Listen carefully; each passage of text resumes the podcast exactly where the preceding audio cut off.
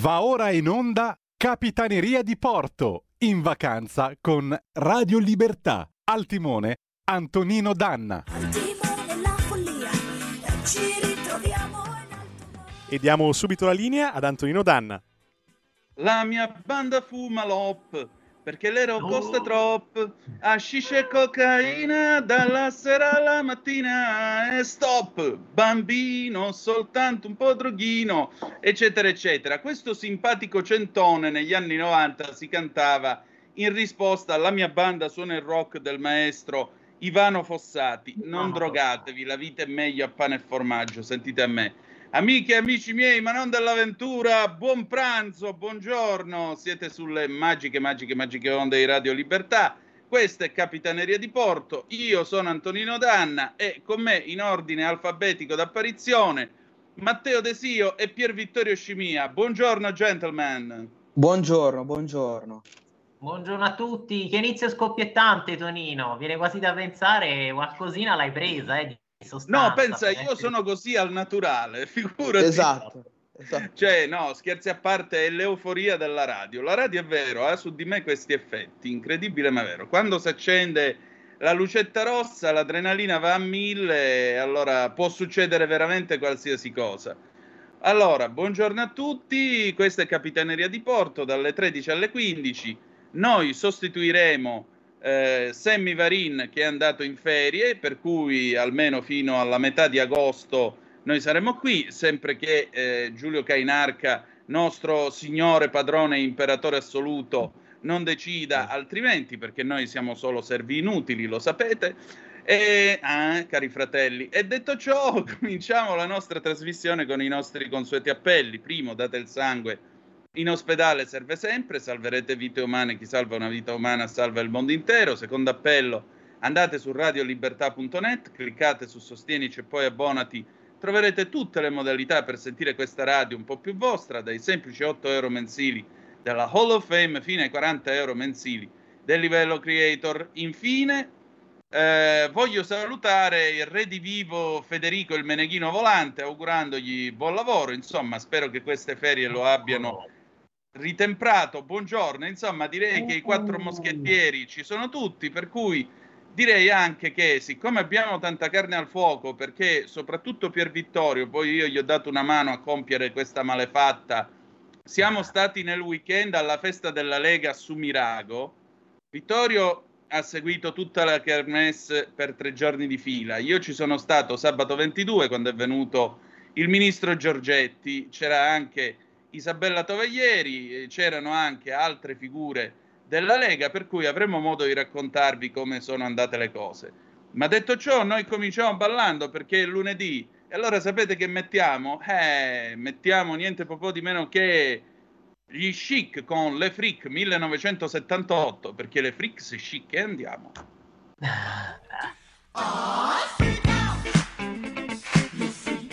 Have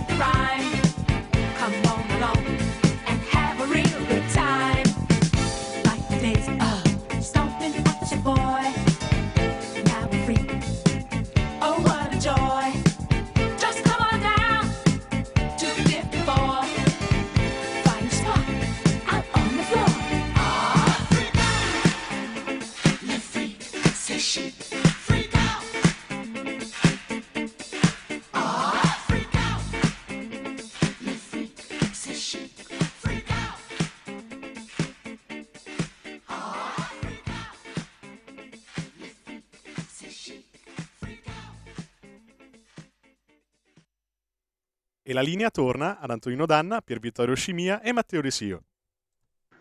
Grazie Meneghino Volante, rieccoci, siete sempre sulle magiche, magiche, magiche onde di Radio Libertà. Antonino Danna, Matteo De Sio, Pier Vittorio Scimia al microfono con voi. 346 642 7756 per dire la vostra. Faccio un appello speciale al nostro Davis da Malaga, se ci stai ascoltando, facci sapere, insomma, fatti vivo alla 029294 7222, dici la tua eh, direttamente sul campo a proposito di quello che è successo con le elezioni spagnole. Che cosa ne pensate voi invece, care ascoltatrici, cari ascoltatori? 0292947222. E ieri notte sostanzialmente è stata una non vittoria del centrodestra, è andato molto vicino al successo, ma ahimè per soli sette voti ha mancato la maggioranza che avrebbe consentito una stabile eh, possibilità di governo per il paese. Detto tra noi, visto che l'altra volta Davis da Malaga aveva accennato a quella battuta che aveva fatto Sanchez prima delle elezioni, spaventando o credendo di spaventare gli elettori, aveva detto che votando centrodestra si sarebbero svegliati lunedì, cioè oggi nel 1973. Caro amico, caro Sanchez, comincia a prepararti l'Oden che nel 73 ti ci svegli per Natale. Perché eh, ieri sera io ho seguito lo spoglio sia con i giornali spagnoli che con la BBC e l'osservazione che hanno fatto poi i vari commentatori che sono stati sentiti è stata proprio questa cioè con una non vittoria o comunque una vittoria mancata veramente per un soffio, eh, questo implica che probabilmente per Natale gli spagnoli torneranno a votare e se non per Natale con l'anno nuovo. Perché comunque il centro-sinistra, il Partito Socialista ha avuto un calo, correggetemi se sbaglio.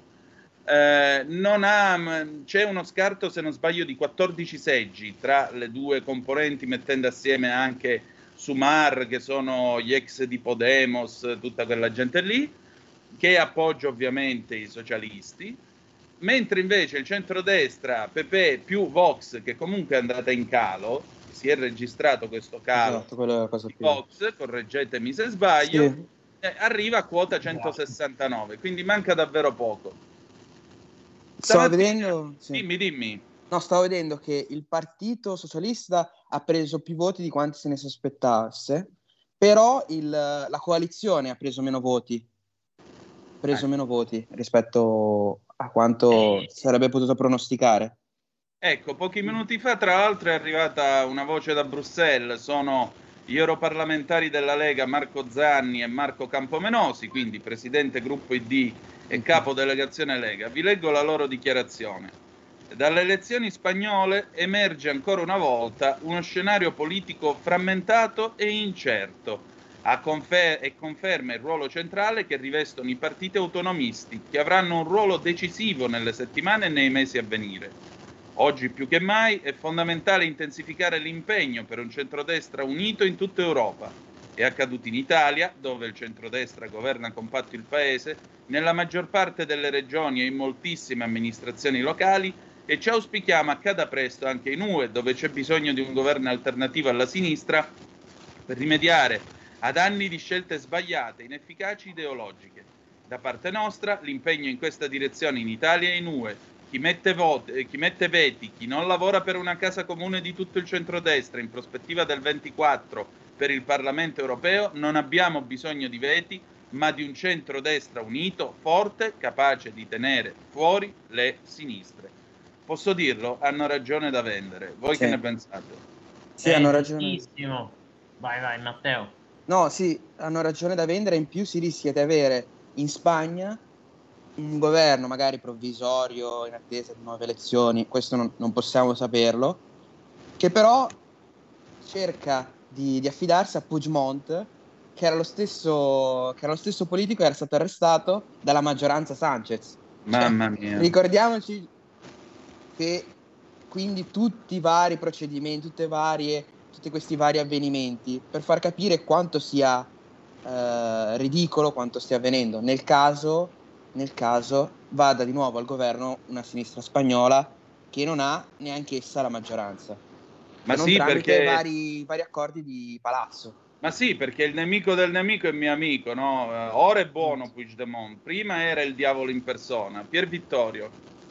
Eh no, esatto, d'accordo con le vostre analisi, con le analisi poi dei nostri dei parlamentari della Lega e mi dispiace ecco per il risultato di Vox. Loro giustamente hanno fatto notare che comunque i partiti autonomisti sono fondamentali, no? hanno ottenuto questo risultato e giustamente hanno anche chiesto che ci sia l'unità. Vi ricordate nelle precedenti puntate, noi l'abbiamo detto, ma insomma perché Tajani ha posto questo veto sui alleati ID della Lega in Europa, quindi soprattutto la Le Pen no? e ovviamente Alternativa per la Germania. E infatti poi in una precedente puntata avevo detto, ecco, questi due partiti sono dei paria, fuori dal loro arco costituzionale, dall'arco costituzionale dei loro paesi ricordano l'MSI nella Prima Repubblica. Dispiace per Vox perché è un partito con una buona agenda politica, ottima sotto certi aspetti, ricordiamo però è alleato della Meloni, conservatori e riformisti, peccato però che questo partito sposi una linea ultra ultra centralista. Loro praticamente sognano un ritorno quasi al centralismo franchista, correggetemi se sbaglio. No, è così perché così, io ho letto l'agenda no. di Vox, cioè a differenza di quelli che blaterano, io me la sono scaricata, tra l'altro un documento abbastanza eh, corposo. E sostanzialmente il concetto è che eh, per loro la Spagna è una, un po' come il famoso grido che eh, Franco lanciava quando si accomiatava dalla gente, gridava Spagna e tutti una, e Spagna e tutti grande, e alla fine Spagna libre, perché la Spagna doveva essere una grande e libera. Loro dicono non c'è eh, ovviamente non ripetono il grido di Franco, però dicono non c'è in realtà una Spagna, ma ce ne sono addirittura più di 20.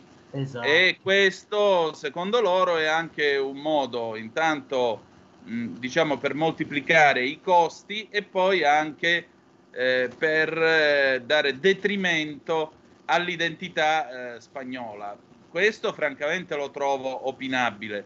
Detto ciò, però, è chiaro che eh, la gente comunque si è espressa.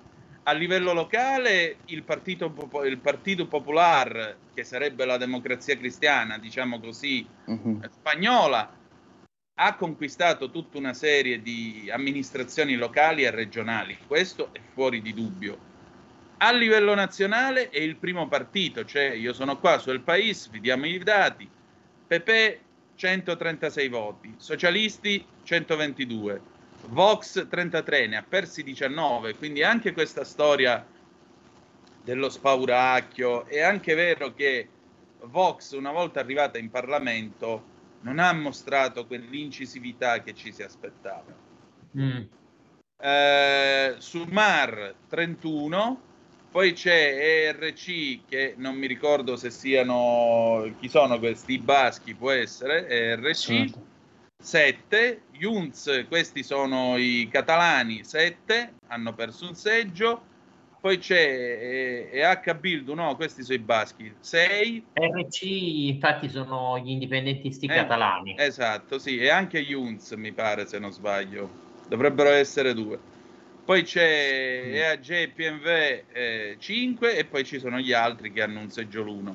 Però il punto è che sostanzialmente sono arrivati, il centrodestra è arrivata un soffio dal trionfo, ma non ce l'ha fatta. Addirittura al Senato la maggioranza, cioè il, la differenza tra il Partito Popolare e il Partito Socialista è schiacciante, perché il Partito Popolare al Senato ha acchiappato 120 seggi su 208 mm. e i socialisti 72. Sì, Gli sì, altri sì, vegetano tra 7, 4 e 1, non c'è manco Vox. Voglio dire, eh, cioè il segnale mi sembra abbastanza chiaro, ma evidentemente come è stato in Grecia hanno bisogno di essere convinti un pochettino di più. Lo chiediamo anche ai nostri ascoltatori allo 029294 7222 e se secondo voi perché noi veniamo da Sumirago, dove la parola magica che aleggiava ha aleggiato su tutto il consesso, Pier Vittorio, credo che tu mi possa confortare in questo, è stata autonomia. Ecco, sì, sì, sì. Ma autonomia poi, come è stato precisato, declinato, per esempio l'ha detto Isabella Tovaglieri, anche in ambito europeo, perché Esatto. è giusto far valere l'autonomia delle regioni, dei territori, dei comuni rispetto allo Stato centrale, ma adesso il centralismo più forte e più prevaricatore viene da Bruxelles e Strasburgo. Anzi, poi sappiamo che spesso Bruxelles e Strasburgo eseguono ordini che vengono da Davos, quindi un centralismo che è estremamente globalista, ecco. Sì, soprattutto io ho condiviso un'affermazione che ha fatto Isabella Tovaglieri sabato, quando ha detto quando si tratterà di andare a votare per le europee sappiate che significa ipotecare, ipotecare, questo è il verbo che ha usato, i prossimi dieci anni del nostro paese. Quindi non è che ah, ci sono le europee e non me ne frega niente, perché ci sono le europee significa io sto decidendo il mio futuro. Quindi prima Esatto. di dire non vado a votare per protesta, pensate che la vostra protesta significherà che il vostro futuro sarà deciso da altri. Tutto Che qui. poi Tonino manca un anno alle elezioni europee, in base a questi sondaggi attuali che sono la fotografia del momento, ovviamente il centrodestra può essere fiducioso, deve essere fiducioso e dovrà eleggere ovviamente la sua valanga di europarlamentari, però vi ricordo che nel 2019 la Lega di fatto fu il primo partito del continente e nonostante questo poi fu realizzato un altro cordone sanitario e fu impossibile realizzare un gruppo unico, se vogliamo, dei, dei sovranisti o comunque alternativo, perché poi ci fu anche il tradimento dei grillini che erano alleati di governo e votarono per la von der Leyen, quindi poi il mio auspicio è che anche negli altri paesi, perché noi italiani, cioè se andassimo a votare adesso, probabilmente per le europee, esprimeremmo, esprimeremmo una chiara maggioranza no? eh, per il centrodestra, ma negli altri paesi, infatti poi mi chiedo e vi chiedo, ma noi cosa possiamo fare anche per orientare no, negli altri paesi? Penso il voto degli altri paesi al grande lavoro che fa la Lega Giovani, ad esempio con Davide Quadri, che è sempre in giro no, con tutte le altre delegazioni dei partiti alleati del gruppo Identità e Democrazia per cercare poi no, di creare sinergie e aiutare anche i nostri alleati no, nei loro paesi. Come no, come no. E guarda, questo, su questo avremo poi i contributi che abbiamo registrato a, su Mirago, sia te che io, e insomma sentirete un po' la cosa. A proposito, io vi voglio raccontare una cosa abbastanza divertente. Quando ci siamo andati a sedere per eh, mangiare, insomma, ci hanno dato questo tavolo. Arriviamo lì, io, Pier Vittorio, gli amici di Pier Vittorio, c'erano queste militanti che erano venute da Brescia, le salutiamo tra l'altro, se ci stanno Grandi, ascoltando. E questa signora con questa bellissima veste verde smeraldo, quando Pier Vittorio, che la conosceva tra l'altro, perché Pier Vittorio, credetemi, alle feste conosce tutti, eh, quando si è presentato e poi ha presentato me, la signora si è girata e mi ha detto: Eh, ma tu non sei Sammy Varin? Ho detto io: Eh no, signora, non lo sono perché Sammy è più bello e ha meno capelli di me. Purtroppo mi dispiace per lei. Però Sì, scherzi, sì, a parte, scherzi a parte, io devo dire una cosa. Io non ero mai stato prima di sabato a una festa di partito. Conservo memoria di quando i miei nonni raccontavano le feste dell'amicizia della democrazia cristiana giù in Calabria più di 50 anni fa, però per ovvi motivi non ci sono mai stato. Ho molto apprezzato, la cosa che io ho molto apprezzato è questo senso di comunità che c'è in queste feste, perché non era solo discutere di politica, era anche riconoscersi con un filo, dire- dovrei dire filo rosso, in questo caso filo verde, comune.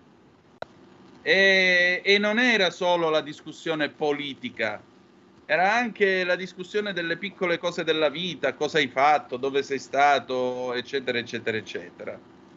E devo dire la verità, soprattutto io, insomma, qualche evento politico eh, nella mia carriera ci sono stato. Generalmente in questi eventi c'è sempre quest'aria che a me ricorda molto, in maniera dissacrante, ricorda molto Fantozzi quando va a giocare al biliardo da Catellani, no? questo servilismo verso il potente di turno.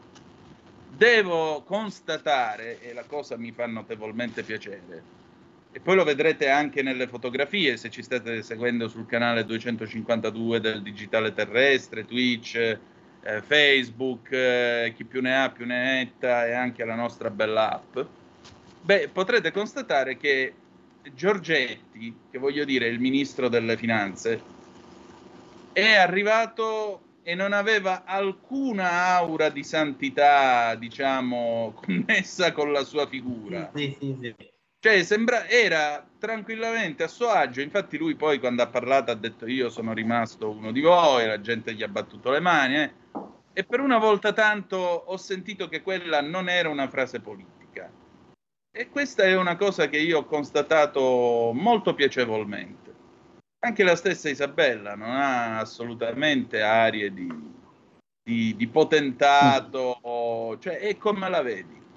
Perché Ah, quello alla fine, alla fine quello dovrebbero essere i politici, persone come noi Esatto, sono state concrete- votate. concretezza.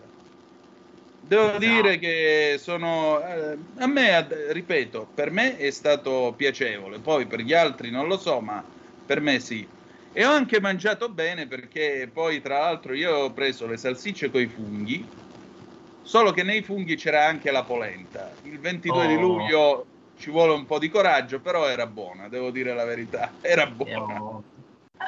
Insomma, la vera mi hanno- festa della Lega. I, Sì. i re eravate tutti perché si mangiava così bene. No, no, si mangiava bene, si mangiava bene. Poi, fa- hanno fatto anche bene il fritto misto, devo dire la verità. Ottime Comunque, le patatine, la costata, e vabbè, no, una grande scelta, no, una grande, un menù ampio, e vabbè. Poi, come dicevi te, Tonino, è proprio una festa di popolo e di comunità, con il politico e che ti trovi magari il presidente di Lombardia, Fontano, il ministro titolare di Via 20 Settembre, che sta lì seduto accanto a te, parla e si confronta su tutto. Ora, ditemi se c'è un partito così che offre questa possibilità di dialogo. Io credo che alla festa dell'unità del PD non sia così facile. Magari lo Ecco. scopriremo, andremo lì. ecco, e poi anche una piccola nota a margine, diciamo, di carattere personale.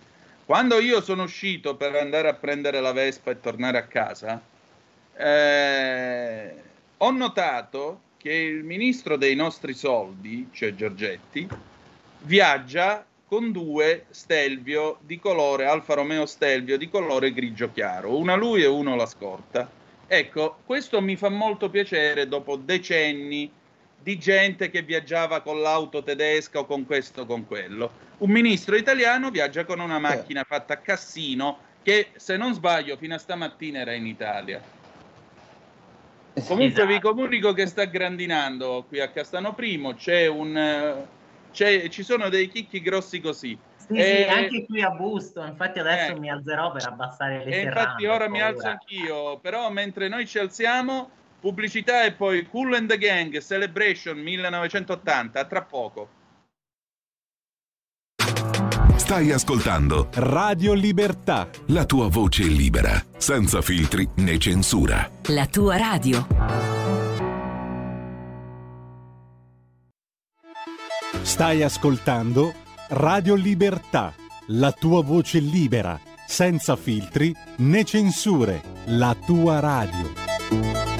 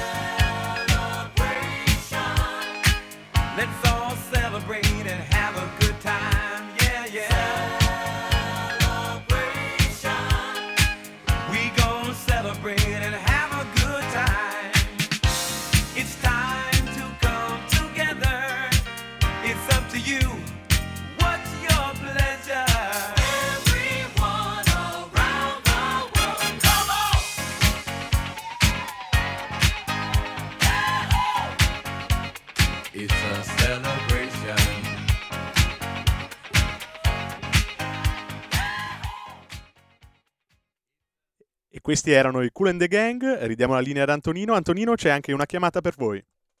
Ah, benissimo. Allora la prendiamo subito. Pronto? Chi è là? Buongiorno a tutti, Lisetta. Cara Lisetta, buongiorno a lei, Oh, signora. Allora, ris- rispondo alla vostra domanda. Perché secondo me Mad- Madrid si avvicinerebbe ulteriormente, anche se non è stato vinto niente, che c'è il punto di domanda, eh, alle posizioni italiane sui migranti e sull'urgenza di riproporre la questione del Mediterraneo. Allo stesso tempo, signor Tonino, in vista delle consultazioni europee del giugno 2024, secondo me si rafforzerebbe l'asse popolare conservatori. L'Europa, speriamo, e speriamo tanto, sta virando a destra, ma molto dipenderà dalla Francia e dalla Germania, dove i democristiani della CDU mi sembra hanno già messo le mani avanti, affermando che non faranno mai intese con alternative. L'alleanza tra popolari, liberali e socialisti, ora maggioritaria in UE, nell'Unione Europea, è comunque lo stesso avvertita. Vi saluto e buona giornata a tutti. Grazie. Un saluto a lei, grazie. Ciao, Grazie ciao anche del pensiero. E sì, mm, è vero, è vero che, che una, che un'Europa a trazione, a trazione di destra sarebbe molto, molto pericolosa per, per tante, tante parti politiche eh, all'interno del Parlamento europeo e probabilmente eh, troveranno anche il modo per, per non unire le varie, le varie coalizioni di centrodestra, diciamo, su tutto il territorio europeo. Tu che ne pensi, Pier Vittorio? Eh, ma quello che mi preoccupa è proprio questo veto sugli alleati della Lega, perché appunto Sì. Tajani ha detto, beh sì, ovviamente noi come centrodestra italiano no, siamo, unito e, siamo uniti e ovviamente lo dobbiamo riproporre in Europa, però eh, lo ripetiamo, ha posto questo veto invece su Alternativa per la Germania e sulla Le Pen. E credo che anche proprio la, la democrazia cristiana tedesca, no? la CDU, Sì. anche con l'alleato bavarese, non voglia assolutamente no? allearsi poi con Alternativa per la Germania. E quindi bisogna capire, cioè, se questa poi identità e democrazia viene vista come una formazione estremista, che è l'Eurogruppo della Lega, e poi troverà collocazione, perché altrimenti no, alcuni ipotizzavano uno scenario in cui si formerebbe, diciamo, una coalizione tra Partito Popolare Europeo, conservatori e riformisti, quindi il gruppo della Meloni, e Mhm. poi per esempio i liberali. Però immagino i liberali ovviamente eh, tutti i gruppi per esempio che sono un po' più a destra rispetto a quello del, di Macron, ecco. Sì. E quindi insomma con una situazione che poi non, non so, adesso noi ovviamente non disponiamo della sfera Chiaro. di cristallo, ma una situazione che non so quanto possa essere utile per la Lega, perché poi a quel punto la Lega cosa dovrebbe fare? Mettersi davanti, mettersi nella scelta lì in quel bivio che facciamo, tradiamo i nostri alleati, quindi europei, Oppure quelli italiani. è appunto, cioè è una situazione diciamo preoccupante. Vorrei sentire sul punto anche Tonino, se lui ha la sfera di cristallo, ma mi sa che in questo Mhm. momento non ha nemmeno la connessione, vero? Esatto, Federico? appena torna, appena torna Esatto. glielo chiediamo. E in più Eh. il problema sarebbe l'ennesima frammentazione del centrodestra e sarebbero altri quattro anni di legislatura lasciati, diciamo, alla sinistra europea e non, non sarebbe una buonissima cosa, diciamo. Assolutamente sì, perché poi, come già è stato detto, non solo l'Italia adesso, comunque il centrodestra italiano, ehm, deve secondo me avere lo spazio di due legislature, questo diciamo arco temporale per poter realizzare al meglio tutte le riforme. Anche alla festa Lega di Sumirago no, si è detto, per esempio, da Massimiliano Romeo da parte sua, che ovviamente eh, l'iter della riforma per l'autonomia sta andando avanti, no? questa riforma viaggia, però dobbiamo portarla a casa il prima possibile. Ma lo stesso poi tante altre riforme comunque richiederanno tempo, quindi già c'è bisogno forse di più di una legislatura eh, per realizzare tutto quello che serve per l'Italia. Figuriamoci poi l'Unione Europea, perché adesso abbiamo visto che c'è stata un'accelerazione, diciamo, della svolta green ideologica. Probabilmente questa maggioranza attuale in Unione Europea ha capito che rischia comunque di non vincere le prossime Mhm. elezioni, quindi di non mantenere eh, questo vantaggio e allora sta cercando in tutti i modi no, di accelerare su alcune riforme, su alcuni provvedimenti. Però poi se anche dovesse vincere una coalizione comunque di centrodestra per eh, rimodificare tutte queste normative, bloccarle, eh, modularle, eccetera, eh, ci vorrà comunque del tempo, ecco. Cioè, serviranno... Sì, sì, esatto. Servirà del tempo sia per sistemare gli affari correnti, sia per sistemare, come, come dicono gli esperti, sia per sistemare tutti i danni precedenti. Ad esempio, adesso stiamo, stiamo vedendo che il governo Meloni sta cercando di fare manovre diplomatiche con il resto del Nord Africa. Se nel caso si trovasse una maggioranza di centrosinistra o una maggioranza debole di centrodestra in Europa, non è detto che queste manovre diplomatiche possano portarsi a compimento. Esatto, hai sollevato un punto che poi è stato affrontato anche nella festa Lega di Sumirago e poi se anche Federico è d'accordo perché vedo che Tonino non, eh, non si ricollega, Esatto. magari faremo partire già i primi interventi che abbiamo raccolto, però ecco ve lo anticipo, questo è un mess- dico appunto a voi radioascoltatori, no? Perché tanti di voi, per esempio, anche su Radio 7, il programma che come sapete ho condotto fino alla fine di giugno, ci avete fatto notare, eh, ma la Meloni aveva promesso il blocco navale, non è stato attuato. Ecco, ieri per esempio Massimiliano Romeo nel suo intervento ha spiegato proprio questo. C'è stato solo un ministro degli interni che ha quasi azzerato del tutto gli sbarchi ed è Matteo Salvini. Io questo veramente continuo a ricordarlo perché poi grazie a quel lavoro, grazie a quel lavoro di coerenza era riuscito ad ottenere il risultatone no, delle elezioni europee del 2019. E però eh, la Meloni invece cosa ha realizzato? Ecco lì giustamente si è precisato da parte di Romeo, la Meloni ha scelto una strategia a medio-lungo termine, quel lavoro di tessitura diplomatica con anche i paesi del, del Nord Africa e anche ha cercato di eh, veramente sollevare il tema sui tavoli europei e comunque di far ragionare anche i nostri partner appunto comunitari.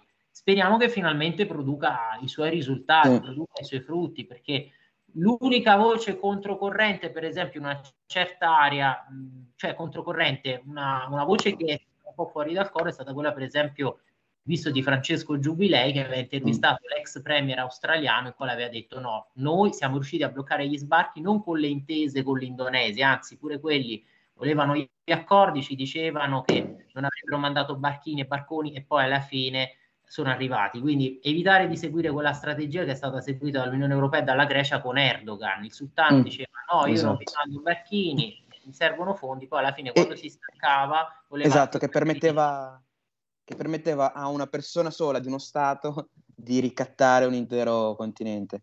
L'altra cosa che Esatto. veramente, che veramente bisogna ricordare anche ai radioascoltatori che comunque il ministro, quando era ministro, eh, Salvini, era in un eh, governo mh, di non centrodestra, diciamo, era con un'alleanza con un altro partito. Adesso la Meloni ha più mano libera, ha più possibilità di, di far esprimere diciamo, le, le proprie opinioni politiche con un governo a trazione totalmente di centrodestra, quindi c'è anche questo ulteriore vantaggio.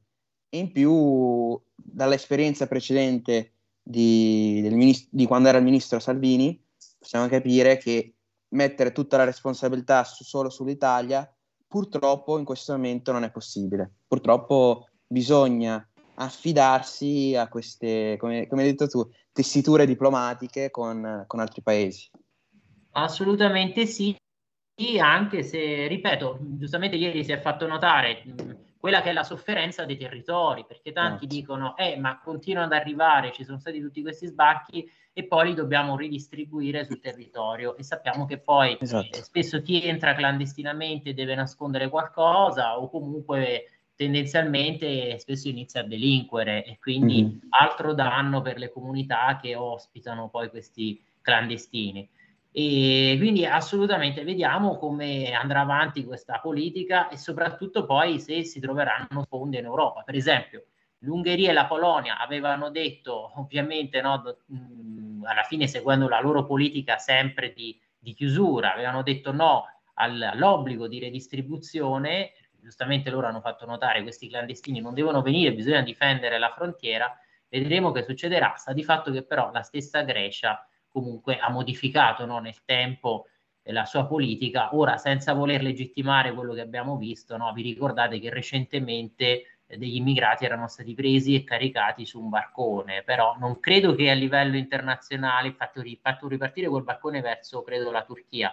Non credo che a livello internazionale ci sia stata tutta questa eco risonanza come quando invece la Rackete si divertiva a speronare Mhm. appunto le motovedette della Guardia di Finanza e però alla fine è finito a processo Matteo Salvini. Credo forse anche per questo processo che alla fine la Meloni abbia deciso insomma di come dire non continuare quella strada e di evitare scontri eh, con procure eccetera. Tonino è tornato credo, quindi se volete sentiamo Tonino o Sì, se ci scusate, sente, se no ma possiamo far partire il blocco è anche andata con via la Fontana. luce, Prego, erano saltati anche i telefonini, quindi eh, non ci siamo fatti mancare niente in questi dieci minuti. Adesso sta piovendo, quindi tra un po' dovrebbe riprendere a funzionare regolarmente anche la fibra ottica, quindi mi ricollegherò attraverso Skype. Mhm. Eh, dove eravate arrivati? Sì, stavamo dicendo appunto della politica europea sull'immigrazione. Questo è stato detto ieri anche da Romeo, no? Che comunque ci si aspettava il blocco navale, non è avvenuto. La Meloni sta optando per una strategia a medio-lungo periodo. Si spera che arrivino i frutti, no? Quindi comunque l'accordo con la Tunisia, il lavoro di- diplomatico della Meloni nel Nord Africa e ovviamente anche cercare di convincere gli alleati europei a farsi carico del problema, comunque ad aiutare l'Italia, anche se ricordavo, no, era arrivato poi il, il no di Ungheria e Polonia all'obbligo di redistribuzione dei, appunto, dei migranti. Tonino. Certo. Comunque io direi che potremmo cominciare a sentire gli interventi di Subirago, che dite? Va benissimo. Sì, Eh, perché, eh, perché se no no continuiamo a raccontare, ad anticipare, a fare gli spoileroni, ma a questo punto sentiamo proprio le voci dei protagonisti. Sì, un'ultima cosa, le opere i giorni è andata in onda mentre io qua ero finito nel 1800.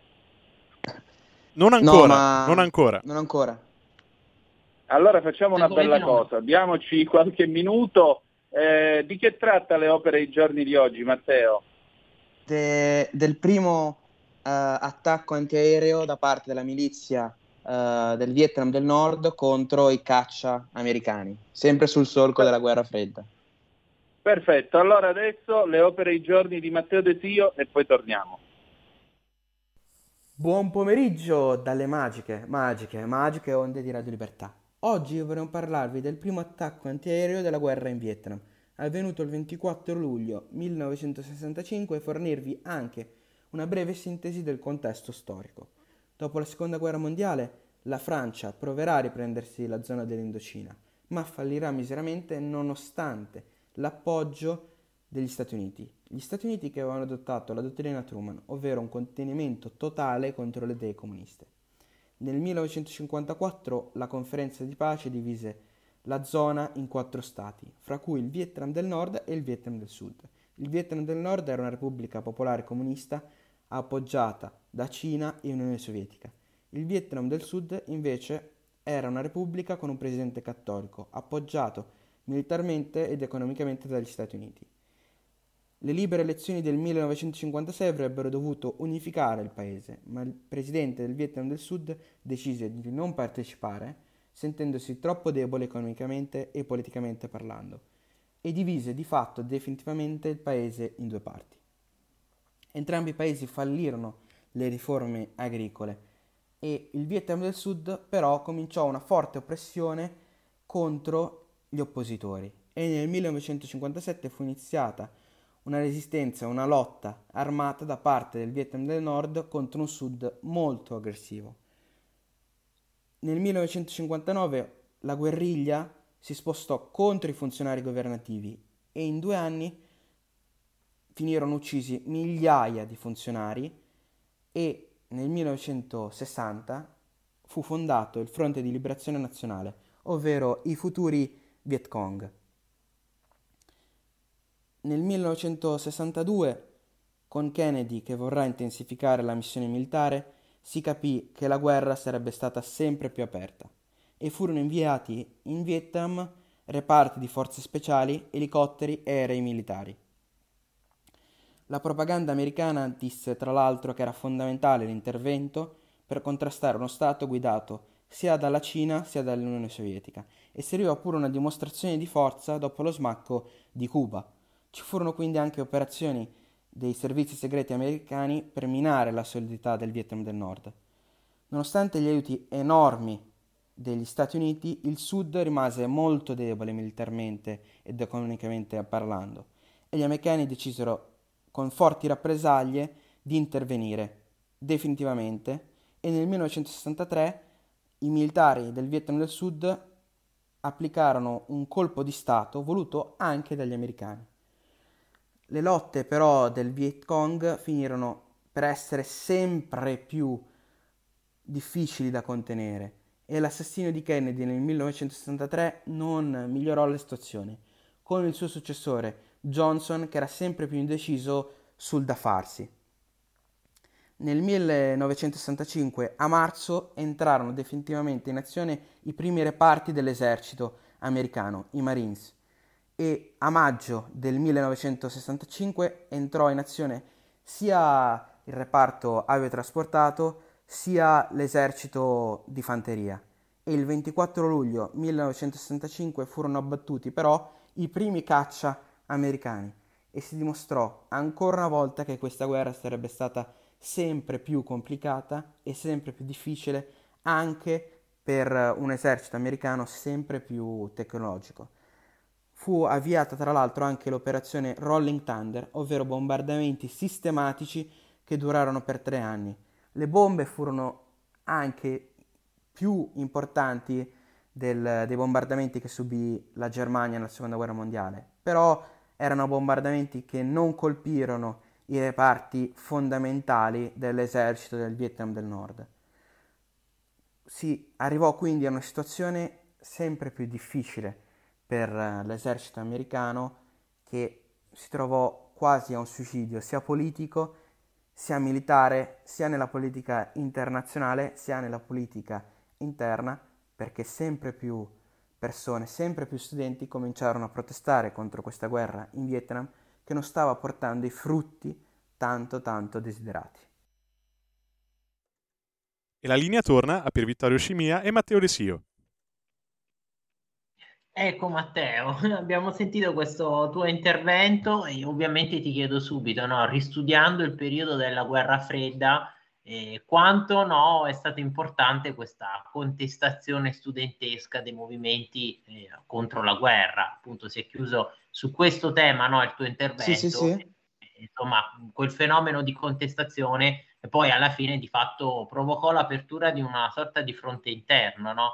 Me viene da pensare anche al crollo, per esempio, della, del secondo Reich della Germania prussiana, perché ormai di fatto no, non si era più eh, intenzionati da parte dell'esercito, della popolazione a combattere, a sostenere il peso della guerra. Mi viene in mente questo parallelismo, infatti fu una sorta di, fu un episodio proprio di crollo interno, del fronte interno. Sì, in America è successo che gli studenti eh, protestavano sia per i diritti civili delle minoranze afroamericane che all'epoca erano veramente, erano veramente vessati. Fino agli anni 30, mentre da noi c'era il nazismo e il fascismo in Europa, eh, in America c'erano le leggi federali che vietavano ai, agli afroamericani di partecipare, di poter comprare case in determinati quartieri. Quindi non era qualcosa di, di inventato o fumo. Uh, gli studenti parteciparono quindi tantissimi a queste proteste che però il problema più grande fu che gettarono eh, nello sconforto e nella paura le persone della classe media americana perché avevano paura che ci fossero rivolte, quasi una guerra civile per, per queste proteste delle minoranze per la guerra in Vietnam. Infatti ci fu lo scontro fra studenti e persone, diciamo, appartenenti alla classe media che si cominciarono a picchiare letteralmente per strada, eh, pensando l'uno e l'altro di essere nel giusto. Le persone della classe media, sia per, appunto, come ho detto prima, per la sicurezza, perché avevano paura della sicurezza, e infatti per questo poi vinse Nixon le elezioni successive, sia perché dicevano, ma come? Tu studente che hai l'opportunità di studiare, perdi, perdi diciamo, il tempo, le forze, le energie per uh, gettare nella, nella, diciamo, nel caos ogni, ogni città medio-grande americana. E perché lì comunque, anche se il college in proporzione costava meno rispetto ai giorni odierni, non tutti gli americani infatti possono, anche volendo, andare all'università, anche facendo i sacrifici che magari potrebbe fare uno studente italiano. Lì è proprio, eh, non dico di pochi eletti, però non è un, non è un sacrificio che, che, può permettersi qualunque famiglia, anche con le borse di studio.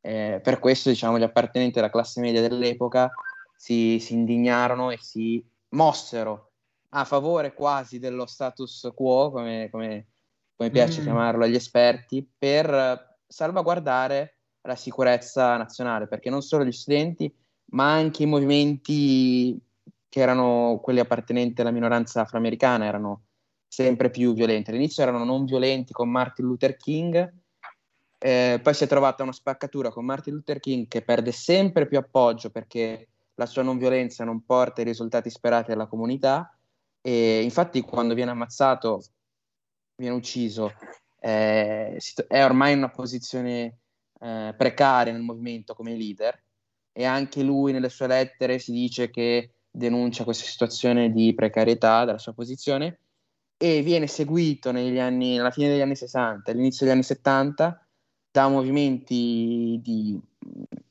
eh, afroamericani che sono molto più violenti e quasi adottano una, guerri- una, una guerriglia interna al, diciamo, al potere centrale, allo Stato centrale. Formano anche diverse, diverse comunità eh, all'interno delle varie città. Per esempio, cioè, sono, erano, c'erano città con magari il quartiere afroamericano che loro avevano i loro ospedali, loro, le loro scuole, eccetera, eccetera, eccetera, per distanziarsi sempre di più dallo Stato centrale che non ritenevano più eh, rappresentativo. Esatto, io ricordo benissimo quel periodo perché ho rivisto il film eh, proprio del 2014, se non ricordo male, sì, Selma, La strada mm. per la libertà, e ovviamente che ricorda questa storica marcia del 1965 proprio da Selma a Montgomery con ovviamente Martin Luther King. E, e, ovviamente credo che sia tornato perché ho visto prima il messaggio sia tornato anche Tonino Dan allora se abbiamo tempo per la pubblicità volevo però chiedervi soprattutto a te Matteo che sei stato negli States a studiare, com'è la situazione in queste università? Tu appunto hai studiato in un college universitario, sì. visto che le università sono state l'epicentro delle proteste all'epoca, no? proprio contro la guerra del Vietnam, adesso sembrano l'epicentro invece movimento che secondo me ha poco di giusto da rivendicare e difendere questa ideologia woke, questa eh, sì, ideologia ultra progressista, questa cancel culture che ormai vediamo addirittura è sposata dalla casa di produzione Disney, perché insomma l'episodio di questo cartone Biancaneve Sette Nani, già con la sirenetta rivesti- rivisitata, ma Biancaneve che per definizione no, dovrebbe essere bianca, i sette nani che non sono più nani ma altre creature perché bisogna adeguarsi all'ideologia LGBT, insomma qua si riscrive ormai tutto, si riscrive la storia, si si riscrivono le stesse favole comunque di una letteratura europea, occidentale, che pensavamo fossero dei cla- contenesse dei classici e invece no, Mhm. bisogna riscriverli. Quindi com'è la situazione lì? E ovviamente se riesci a rispondere adesso, se no poi Sì, sì, sì. prendiamo tutto Sì. dopo. E rimane, rimane comunque l'intelli- l'intelligenza un po' ancora legata a questi movimenti di sinistra, Mm. eh, che chiamiamo una sinistra quasi deviata, perché non è neanche una sinistra con dietro delle teorie politiche che uno può eh, contrastare o che uno può comunque dibattere, no? Può avere anche il piacere del dibattito, no? È una sinistra con eh, idee nate soprattutto su internet fra, fra i giovani e fra chi si è approfittato anche dei giovani e che possono cambiare da un giorno all'altro. E la cosa che fa più paura è che le università siano fiondate facendo vari corsi facendo varie, esprimendosi sempre a favore di queste teorie che non c'è stato neanche il tempo di verificare, materiale, il tempo materiale, quindi non, non- non- e io se volessi dibattere contro magari qualcuno che la pensi in quel determinato modo non posso neanche prepararmi perché eh, dal, dal gior- dall'oggi al domani ci sono 10 nuove, eh, 10 nuove teorie, 10 nuove cose che non, che non avrei potuto sapere il giorno prima e su cui non posso prepararmi.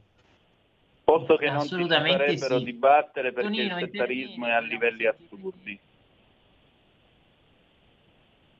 O no? Vediamo se... Aspetta che non ti abbiamo sentito Antonino. Eh, esatto. No, Dai, dico, ripeti. eh, posto che non ti farebbero dibattere perché il settarismo Chiaro. è a livelli assurdi. Sì. Esatto, esatto.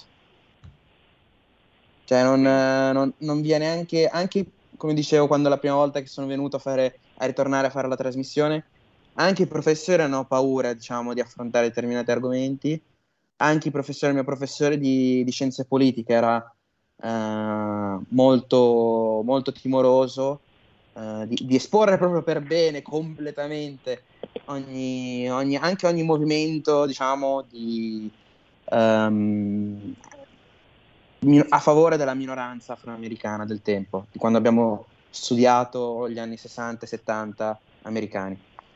Ma su certi temi veramente ormai lì si è instaurato un clima da pensiero unico. Me lo diceva anche il nostro amico Andrea, Andrea Parasiliti, che salutiamo, Tonino, lo ricorda ai nostri ascoltatori, anche Andrea ha fatto il collegio Agustiniano come me Tonino, il collegio no, che Mhm. fu anche frequentato da Romano Prodi e Paolo Del Debbio, e lì praticamente su certi temi c'è la censura, c'è questo pensiero unico, non puoi nemmeno provare ad accennare un dibattito e quindi insomma, Sì, è proprio, lì è proprio una polarizzazione incredibile della politica che spero, che spero non avvenga mai in Italia, anche se ci sono già i primi, i primi segnali.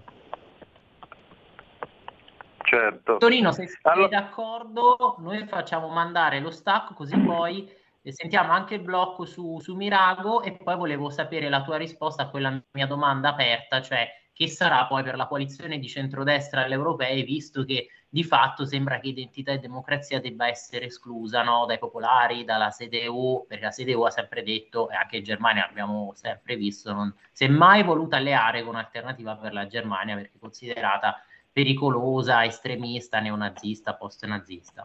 Allora, se siete d'accordo, e se anche è d'accordo il nostro Federico, il meneghino volante, allora facciamo partire, eccolo qui, pollicione in su, facciamo partire allora lo stacco, a dopo. La tua radio è ascoltabile anche con la televisione in digitale. Sul telecomando della televisione digitale o del tuo ricevitore digitale puoi scegliere se vedere la TV o ascoltare la radio. Risintonizza i canali radio e troverai anche Radio Libertà, canale 252.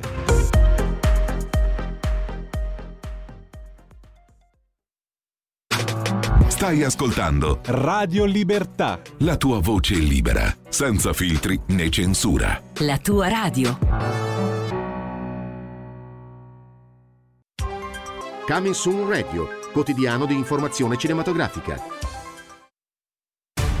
Dopo Top Gun Maverick, È tanto che non ci si vede. Tom Cruise torna nel film più atteso. Le vostre vite per me contano più della mia. A luglio, Nessuno di noi può contare più di questa missione. Mission Impossible Dead Reckoning parte 1, dal 12 luglio al cinema. Che spettacolo l'estate al cinema! Dal 16 giugno al 16 settembre il biglietto del cinema per i film italiani ed europei costa solo 3,50 euro grazie al contributo straordinario del Ministero della Cultura. Tutti i dettagli su cinemarivolution.it. Ok ragazze, si comincia! Vivere a Barbieland significa essere perfetti in un luogo perfetto. Ciao Barbie! Ciao Ken! A meno che tu non sia un Ken. Potresti fermarti a dormire? Per fare cosa? Veramente non lo so. Dalla regista Greta Gerwig, Margot Robbie. Che cosa ci fai qui? Ryan Gosling. Vengo insieme a te. Barbie, dal 20 luglio al cinema. E la linea torna ad Antonino Danna. E rieccoci, siete di nuovo sulle magiche, magiche, magiche onde di Radio Libertà. Questa è sempre, seppur un po' acciaccata, Capitaneria di Porto. Antonino Danna al microfono con voi e con voi anche Pier Vittorio Scimia e Matteo De Sio. Allora ragazzi, eh, tu mi chiedevi Pier Vittorio che cosa ne sarà del, del centrodestra alle europee. Ma guarda, il concetto è molto semplice e credo che Campomenosi e ehm, abbia ben capito il, il messaggio che è arrivato stanotte da Madrid. Uniti si Mm. vince, quindi Tajani dovrà riflettere su questo tema, diciamo così. Perché è essenziale, è essenziale questa riflessione. Cioè, vuoi vincere? Ci vuole un centrodestra agguerrito, credibile, con i numeri per vincere. Se non hai questi numeri, se vi presentate divisi, se vi presentate litigiosi, eh, allora è chiaro che poi vanno gli altri a votare. Perché poi dovete anche tenere presente questo. L'elettore di centrosinistra va a votare a prescindere. L'elettore di centrodestra intanto deve essere motivato, ma se la motivazione va a farsi benedire con delle beghe interne, allora noi sì, voi no, quelli da quella parte, quelli dall'altra, sai cosa succede? Succede che il centrodestra poi si presenta con una parte di qua, una parte di là, che si dicono sì, però noi ci vogliamo bene lo stesso, quindi votateci, e la gente dice ma a me chi me lo fa fare? Sì, sì, sì. No, più che altro temo che poi alla fine questi grossi partiti popolari del Partito Popolare, quindi anche la, la CDU, mh, alla fine cercheranno di dividere identità e democrazia, quindi magari diranno la Lega sì, la Le Pen e Alternativa per la Germania no. E un po' questo è il timore, visto che poi nei mesi precedenti, anche insomma, nell'ultimo anno si continuava a dire che la Lega dovrebbe entrare nel Partito Popolare Europeo. Ecco, perciò ti ho fatto questa domanda. Matteo, dimmi anche te cosa, cosa ne pensi dal tuo punto di vista. che com- come dicevamo prima non si può in questo momento storico, in questo periodo storico cruciale, con eh, una svolta green non, non ragionata, altri problemi con, con- con i migranti, con tutto il, il cordone che bisogna, che bisogna progettare, non ci si può presentare, come ha detto anche Antonino, divisi, non è possibile. Assolutamente no. Allora, se siete d'accordo, iniziamo a far sentire le voci dei Sì. protagonisti. Dicevamo, i protagonisti di questa festa Lega su Mirago. E io ripeto ancora che questo è il bello della Lega, perché magari un comune che non è una città metropolitana come Milano ospita un evento in cui viene praticamente tutto lo Stato Maggiore della Lega, a partire da un presidente di Regione Lombardia, europarlamentari come Isabella Tovaglieri, Alessandro Panza, al ministro, appunto, come dicevamo, dei nostri quattrini. Anzi, come ha detto lui, dovrei essere il ministro del tesoro, ma siccome siamo parecchio indebitati, sono il ministro del debito, cioè Giancarlo Giorgetti. Allora, se anche Federico dalla è d'accordo, magari facciamo sentire gli interventi di venerdì sera, quindi proprio del presidente Attilio Fontana e poi di Fabrizio Cecchetti, che è segretario appunto regionale della Lega per la Lombardia. Perfetto, procediamo. Scusate, scusate un attimo. Dimmi. Con tutto il rispetto, però eh, forse la precedenza dovrebbe essere data a quello che ci ha detto il ministro Giorgetti, visto e considerato che parliamo del titolare del Dicastero dell'Economia. Forse sarebbe meglio cominciare sì. prima col ministro Giorgetti e poi sentiamo Fontana, non, no, per una semplice questione di precedenze, non per altro. Ok, Perfetto. Io avevo voluto Ecco. seguire un criterio temporale, prima gli interventi di venerdì e poi, ma allora facciamo partire prima ovviamente il titolare no, di 20 settembre, Giancarlo Giorgetti. Ministro, allora, buonasera intanto, grazie al suo tempo. Senta, cominciamo mm, con una prima domanda. Come cominciamo? 30 secondi, cominciamo. allora mi dice una cosa, la rottamazione, si fa o no questa pace fiscale che ha ventilato il segretario nonché vicepresidente Salvini? Eh, ci- ci stiamo- innanzitutto la rottamazione è già fuori, è già partita e aspettiamo gli esiti, diciamo così, anche promettenti i primi, i primi dati che abbiamo ricevuto. Poi naturalmente abbiamo delle idee in testa, credo che in coincidenza con la, la nuova riforma, la delega fiscale, sia anche in qualche modo legittimo eh, chiedersi come fare un po' di chiarezza rispetto al passato, eh, però ovviamente dobbiamo muoverci con grande cautela e, e innanzitutto portarci a casa l'approvazione finale della delega fiscale che speriamo avvenga nei prossimi giorni. Ministro, PNRR, questa terza rata? La terza rata finalmente arriverà, eh, diciamo che eh, c'è stata una discussione lunga eh, con la Commissione europea, alla fine è bene tutto ciò che finisce bene, quindi ci portiamo a casa questa rata che ricordo però, perché forse la gente non ha ben capito, è una rata, noi prendiamo i soldi ma poi dovremo anche in qualche modo farcene Certo. carico, non è che tutto, non è che tutto è gratis che piove dal cielo. Senta, allora sarà un autunno tiepido? Intanto un'estate calda, vedremo quello l'autunno. sì, grazie. Il G20 in India è un po' la, diciamo così, il refrain degli ultimi incontri in cui oggettivamente il mondo comincia a interrogarsi eh, rispetto a delle nazioni come quelle del G7, noi, ovviamente gli Stati Uniti, Canada, Italia, Gran Bretagna eh, e altri paesi come Cina, India che ragionano e si muovono a livello strategico anche in modo diverso. Quindi il mondo è in movimento. Grazie.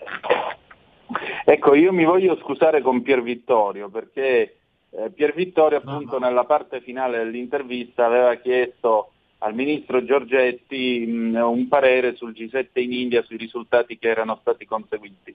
Io avevo staccato il registratore, eh, Pier Vittorio lo ha eh, braccato un attimo perché il ministro era ovviamente con i minuti contati e non ho fatto a tempo a farlo partire mentre lui gli, gli poneva la domanda. Comunque la domanda era sul eh, G7 in India. Pier Vittorio, Esatto, proprio sul G20 in India abbiamo sentito la risposta articolata, no, appunto di Giorgetti che ha spiegato, guardate, ormai a parte il tavolo dei BRICS, ma sono attori strategici ormai importanti di rilievo e dobbiamo tenerne conto. E questo mi fa anche dire quello che appunto mi fa ripetere quello che ci ha detto Giorgetti proprio durante la sua serata, la seconda serata dell'evento, quindi sabato, lui ha detto io sono contento di stare qui perché anche se rappresento l'Italia come ministro dell'economia nei tavoli più importanti, no? appunto G7, G20, eccetera, ma io voglio tornare con voi, da voi, stare ecco, nella base, con la base e ritornare proprio alle origini, perché io sono eletto da voi, sono ovviamente indicato a rappresentare i vostri interessi e non svolgerei bene il mio lavoro se appunto poi fossi distante, eccetera. Questo ancora per riflettere, lo dico mh, proprio per riflettere sulla proprio vocazione no, politica di questi esponenti leghisti che eh, sono sempre eh, non solo sul pezzo, ma sono sempre tra la gente, sono contenti di stare con il proprio elettorato e di poter continuare sempre questo dialogo no, con loro e porsi anche in ascolto, perché poi abbiamo visto Giorgetti che si spostava da un tavolo all'altro